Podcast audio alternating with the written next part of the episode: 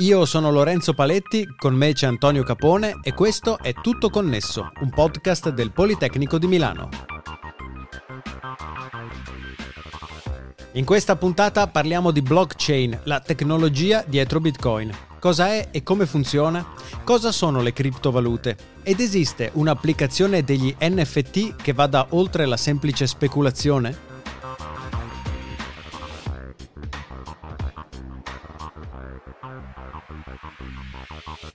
Ne parliamo con Francesco Bruschi, docente di informatica al Politecnico di Milano. Ciao Francesco e grazie per aver accettato il nostro invito. Ciao, ciao Lorenzo, ciao Antonio, è un piacere essere qua con voi.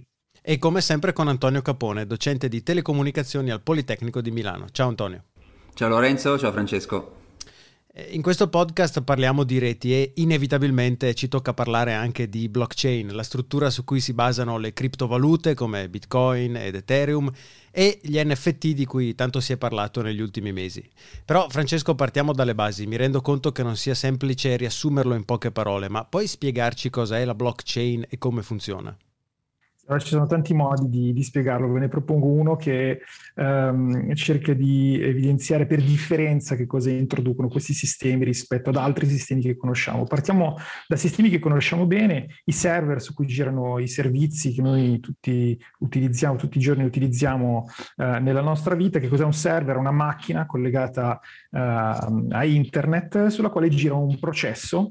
E questo processo implementa qualche forma di appunto eh, servizio con eh, il quale gli utenti possono interagire mas- mandando dei messaggi eh, che vengono interpretati poi diversamente. Per esempio in Twitter no? gli utenti mandano dei messaggi che rappresentano dei tweet, questi vengono memorizzati dal, dal servizio e poi vengono riproposti ad altri utenti.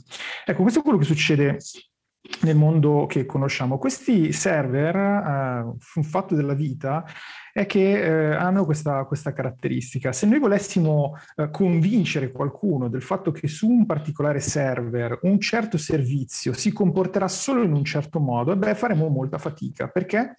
Perché nei eh, sistemi di elaborazione, lasciatemi dire, classici che conosciamo, è estremamente difficile dimostrare per chi non controlli direttamente, eh, se uno non controlla direttamente la macchina, che un certo particolare software è in esecuzione. E quindi se io voglio convincere, per esempio, che il mio servizio che serve per implementare so, una votazione dell'amministratore di condominio effettivamente prende i voti, li somma e il risultato è davvero la somma dei voti, eh, beh, faccio, faccio molta fatica. Ecco, rispetto a questa eh, caratteristica, a questo limite, se vogliamo, dei sistemi eh, di elaborazione tradizionali, le blockchain possono essere viste come dei sistemi di elaborazione, quindi dei server, che hanno questa caratteristica. In ogni momento chiunque può vedere qual è il codice in esecuzione, in ogni momento chiunque, utenti, osservatori, possono eh, convincersi del fatto che questo codice non cambierà quindi non può essere modificato da nessuno, neanche da chi controlla l'infrastruttura, e poi non c'è nessuno che lo, che lo controlli direttamente.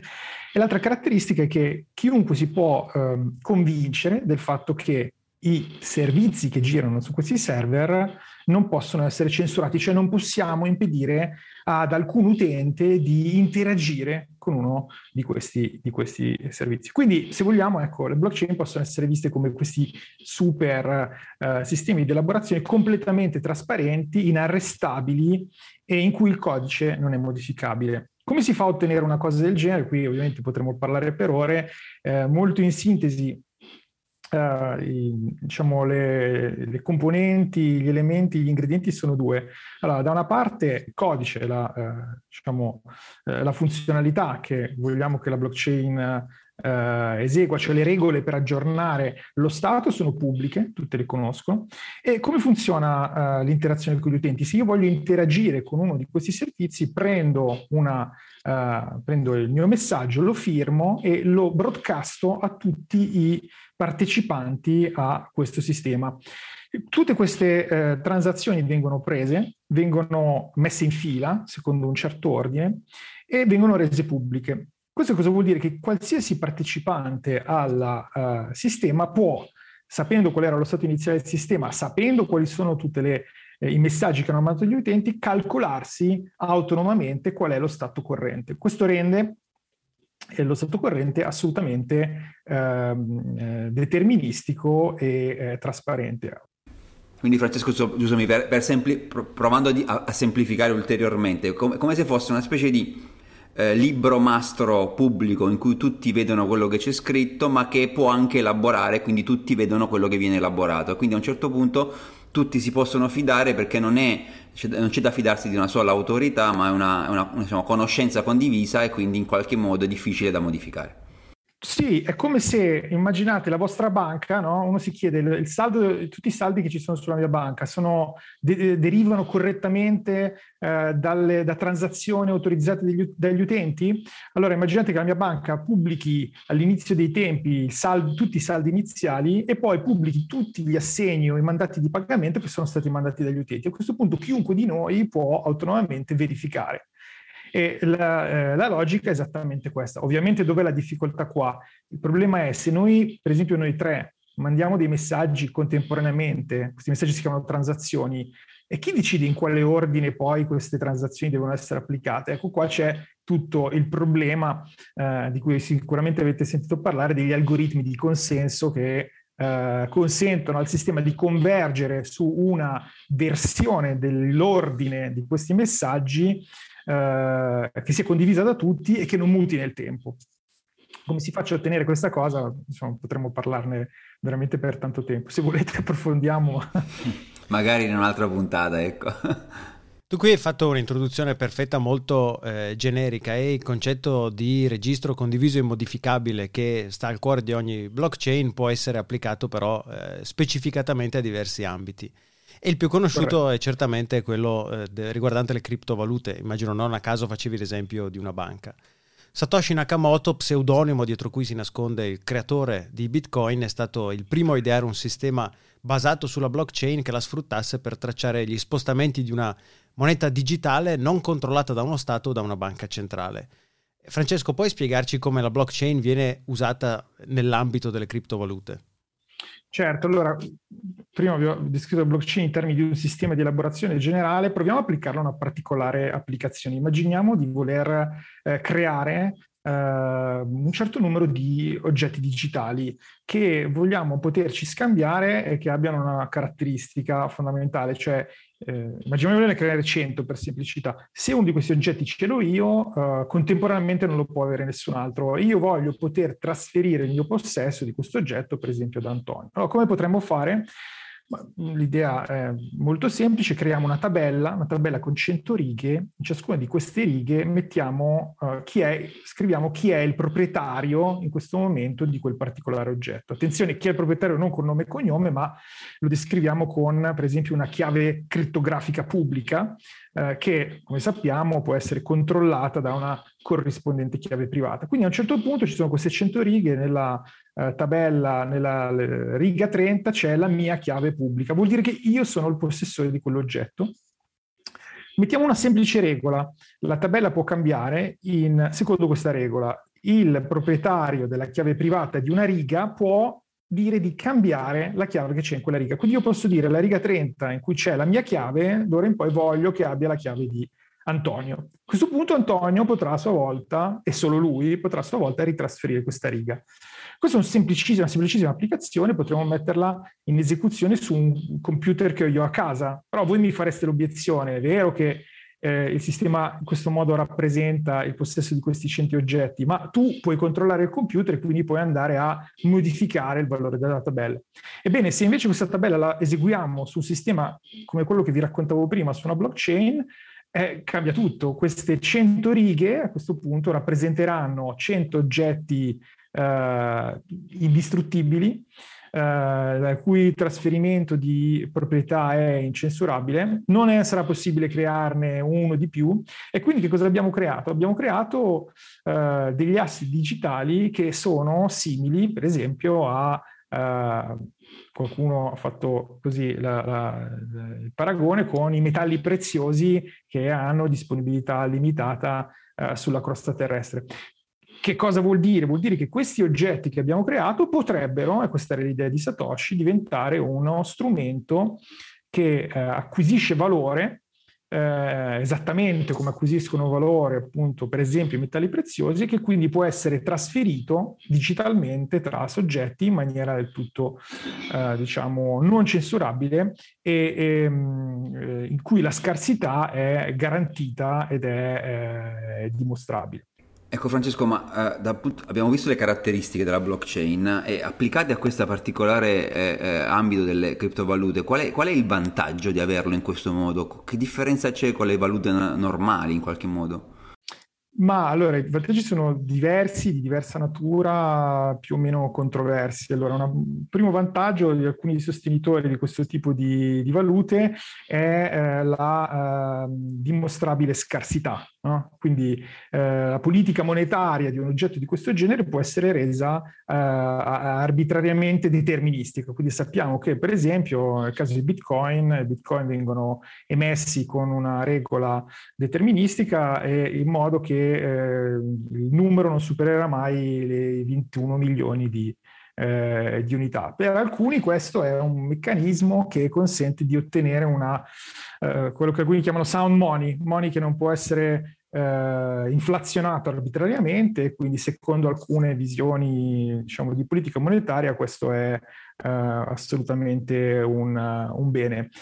Ci sono altri diciamo, vantaggi che sono meno controversi, per esempio la trasmissione di questi oggetti è estremamente più semplice rispetto alle rappresentazioni digitali del denaro. Oggi, Antonio, se io voglio mandare del denaro digitalmente a te, necessariamente questa operazione richiede il, la collaborazione di un intermediario, di un operatore di pagamento autorizzato. Questo ehm, da un lato può essere un limite, ok? Adesso io e te magari non abbiamo problemi ad aprire un conto bancario, però laddove insomma, questi problemi ci siano, questo è un mezzo che può consentire, come si dice a volte, di to bank di unbanked. Ma il problema non è solo qui, eh, il problema è anche che se io voglio sviluppare un'applicazione nella quale abbiano un ruolo i pagamenti, eh, questo è un grossissimo limite. No? Immagina, tu sei un, sono un telecomunicazionista, immagina se eh, io eh, per fare un'applicazione che scambia pacchetti eh, UDP con te, dovessi sempre comunque chiedere permesso a una autorità. Allora, Esatto, allora l'idea è che questa liberalizzazione del trasferimento del valore potrebbe portare a una mm, evoluzione, uno sviluppo di applicazioni molto mm, diciamo, più ampio e interessante rispetto a, a quello che si fa oggi. A volte si usa anche la, eh, diciamo, l'espressione, eh, il fatto che eh, le criptovalute introducono lo internet of value, cioè dovunque io posso trasmettere informazione con internet, lì tra, tramite questi oggetti posso anche trasmettere del valore, oggi è molto più complicato. Poi aggiungo solo una cosa che mi sta molto a cuore, un altro vantaggio è la programmabilità di questi oggetti.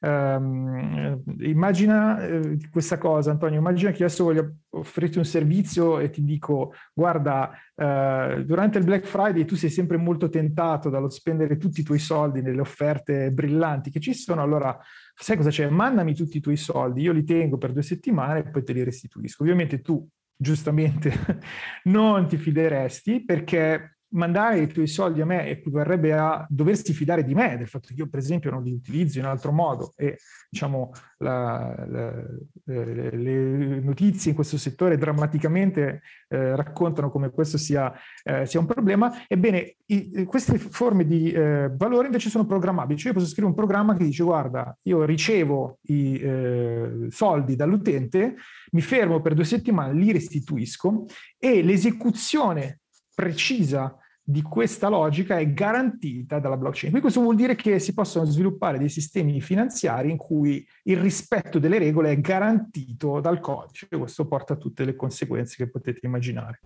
Ecco, un altro vantaggio, come sai, ci occupiamo di, di connettività qui, eh, è legato al fatto anche che in qualche modo una volta che una blockchain per le cripto, criptovalute viene mantenuta, in qualche modo può essere usata anche per altri scopi, e che c'è creato un interesse e uno di questi interessi è legato tutto al mondo della connettività degli oggetti intelligenti come, come l'internet delle cose e quindi in qualche modo si possono registrare eventi eh, di varia natura, a quel punto lì anche questi non sono modificabili, tutti quanti li possono vedere, ci sono una serie di aspetti anche legati per esempio alla sicurezza assicurazioni eh, che possono essere inseriti su questo. Co- com- come funziona in questo caso qui? Come, come la si usa?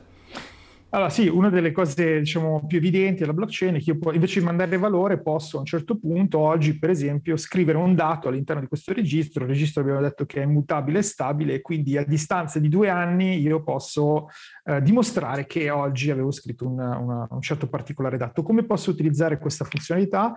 Questa funzionalità viene utilizzata eh, spesso per fare commitment di grandi quantità di dati da poi, eh, per poi utilizzarli successivamente per dimostrare delle circostanze. Immagina che io, per esempio, abbia, non so, una fabbrica, voglio poter dimostrare fra due anni che oggi ho eh, mia linea di produzione ho creato, non so, un certo numero di bulloni. Allora, come potrei fare? Un modo potrebbe essere instrumento tutta la mia linea di produzione tramite dispositivi eh, connessi che costantemente raccolgono dati. Questi dati li aggrego.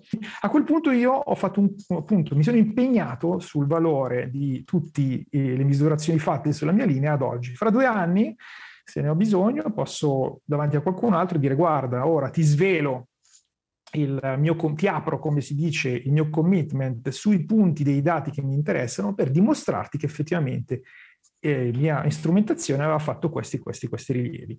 Non posso averli cambiati nel frattempo perché appunto la uh, blockchain è uh, immutabile e quindi io uh, posso creare un sistema di auditing a posteriori arbitrariamente eh, dettagliato. Questa è una delle possibilità. C'è però un'altra possibilità che mi sta molto a cuore nell'ambito dell'IoT, è una cosa di cui mi sto occupando, che ti propongo così estemporaneamente, e ha a che fare con il controllo dell'update dei, meccani- dei dispositivi IoT. No? Sai perfettamente, i dispositivi IoT vanno controllati, no? deve essere possibile aggiornare il firmware, il software.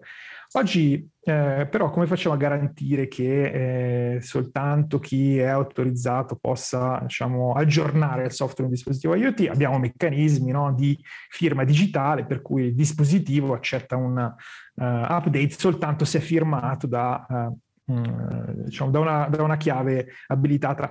Questo però è un, meccanismo uh, così abbastanza semplicistico. Immagina di voler uh, codificare una logica un pochino più complessa, del tipo voglio che il mio dispositivo IoT sia uh, aggiornabile solo se il software è stato verificato da un'autorità indipendente, sono passati 15 giorni e poi non ha ricevuto obiezioni da parte di un board. Ok? Adesso sto dicendo eh, sto inventando. Ecco, questa cosa potrebbe essere implementata utilizzando la blockchain e eh, generalizzando il concetto di firma digitale quindi dicendo all'oggetto aiuti guarda che tu per essere aggiornato devi fare riferimento a un particolare servizio eh, che rappresenta appunto il software che tu puoi, rappresenta il processo con il quale il software può essere eh, aggiornato. Questo ovviamente renderebbe estremamente più eh, diciamo, flessibile e generale i meccanismi di controllo della qualità degli update in ambito IoT.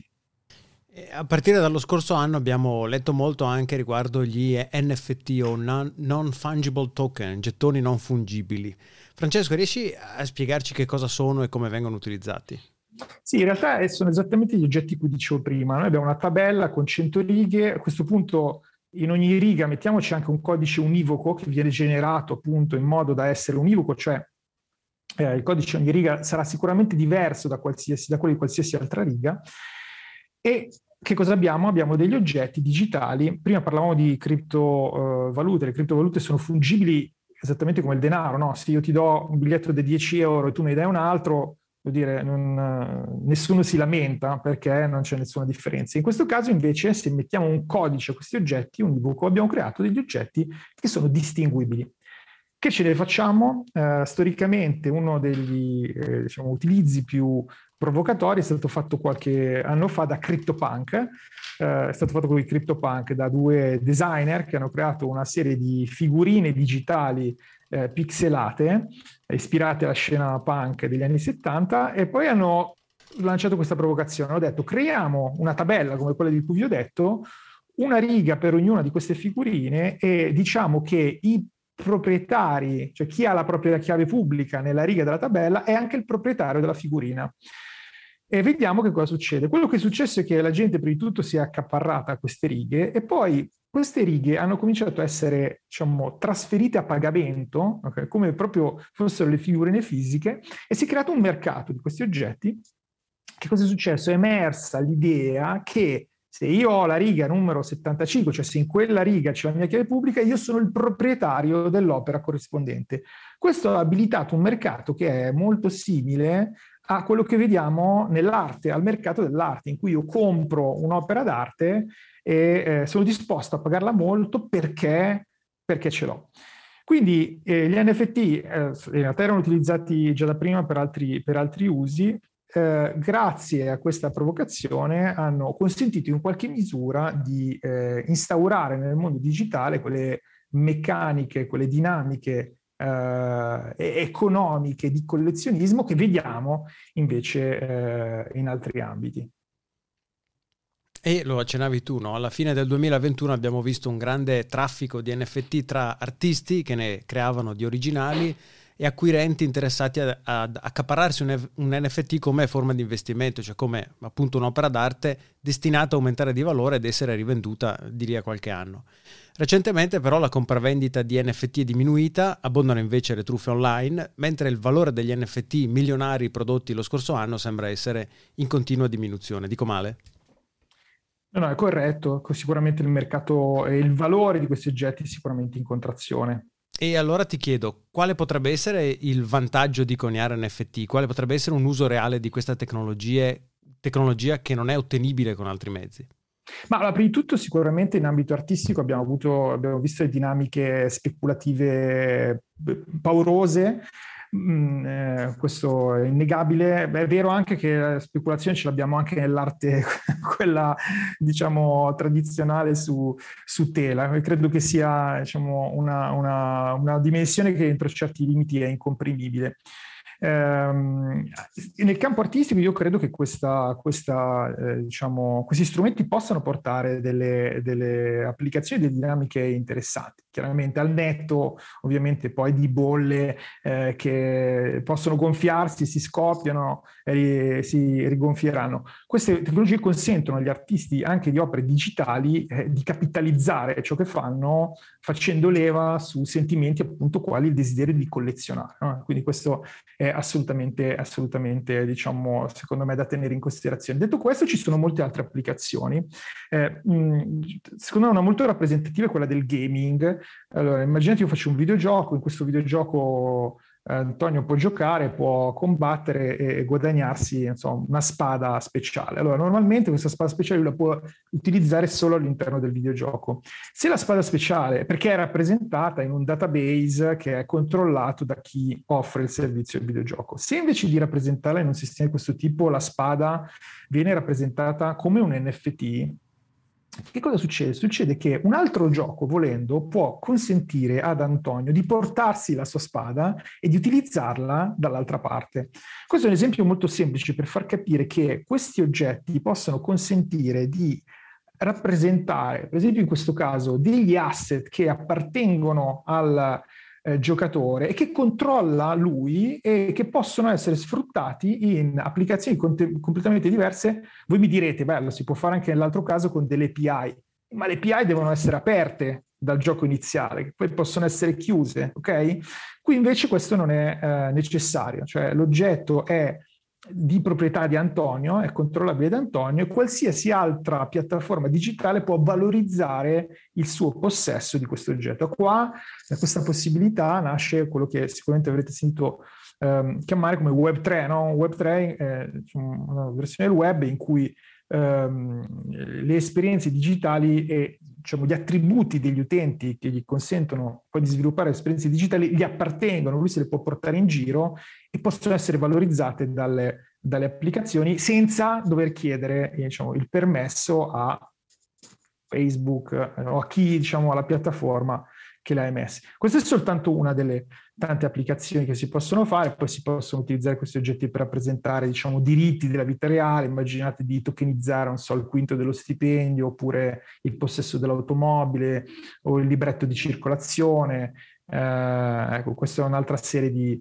eh, di, applicazioni, poi ce ne sono altre che sono invece, eh, diciamo, um, legate per esempio a certe forme di identità digitale eh, molto molto interessanti. Oppure sempre in questo periodo immaginate di poter rappresentare alcuni comportamenti virtuosi, gratificare gli utenti con, di, per alcuni loro comportamenti virtuosi so, in, in, ambito uh, ambientale con degli NFT che poi possono essere ceduti. E, e, quindi non so se Antonio va a piedi tutti i giorni in ufficio, il comune di Milano gli dà, lo remunera con dei token e poi quei token possono essere utilizzati, il Ministero dell'Ambiente ti consiglia di utilizzarli per pagare le multe che Antonio prende. Vado veramente a piedi in ufficio e di lo multe so, ne prendo so. poche, però va bene. Lo so, lo so, lo so. Non, lo, non era un, un, esempio a caso, lo so bene. Beh Francesco, ci sono sicuramente altre applicazioni che esulano da quelle che abbiamo accennato e di cui certamente torneremo a parlare con te in una prossima puntata. Nel frattempo ti ringrazio, Francesco Bruschi, docente di informatica al Politecnico di Milano. Grazie a voi. E come sempre grazie a te Antonio. Grazie Francesco, grazie Lorenzo, alla prossima. Stiamo pubblicando i nuovi episodi di Tutto Connesso anche qui su Tutto Connesso 5G e oltre. La nuova serie di Tutto Connesso però ha una nuova copertina e una nuova casa. Cerca Tutto Connesso nella tua app di podcast o su tuttoconnesso.it e iscriviti per non perderti nessuna delle prossime puntate.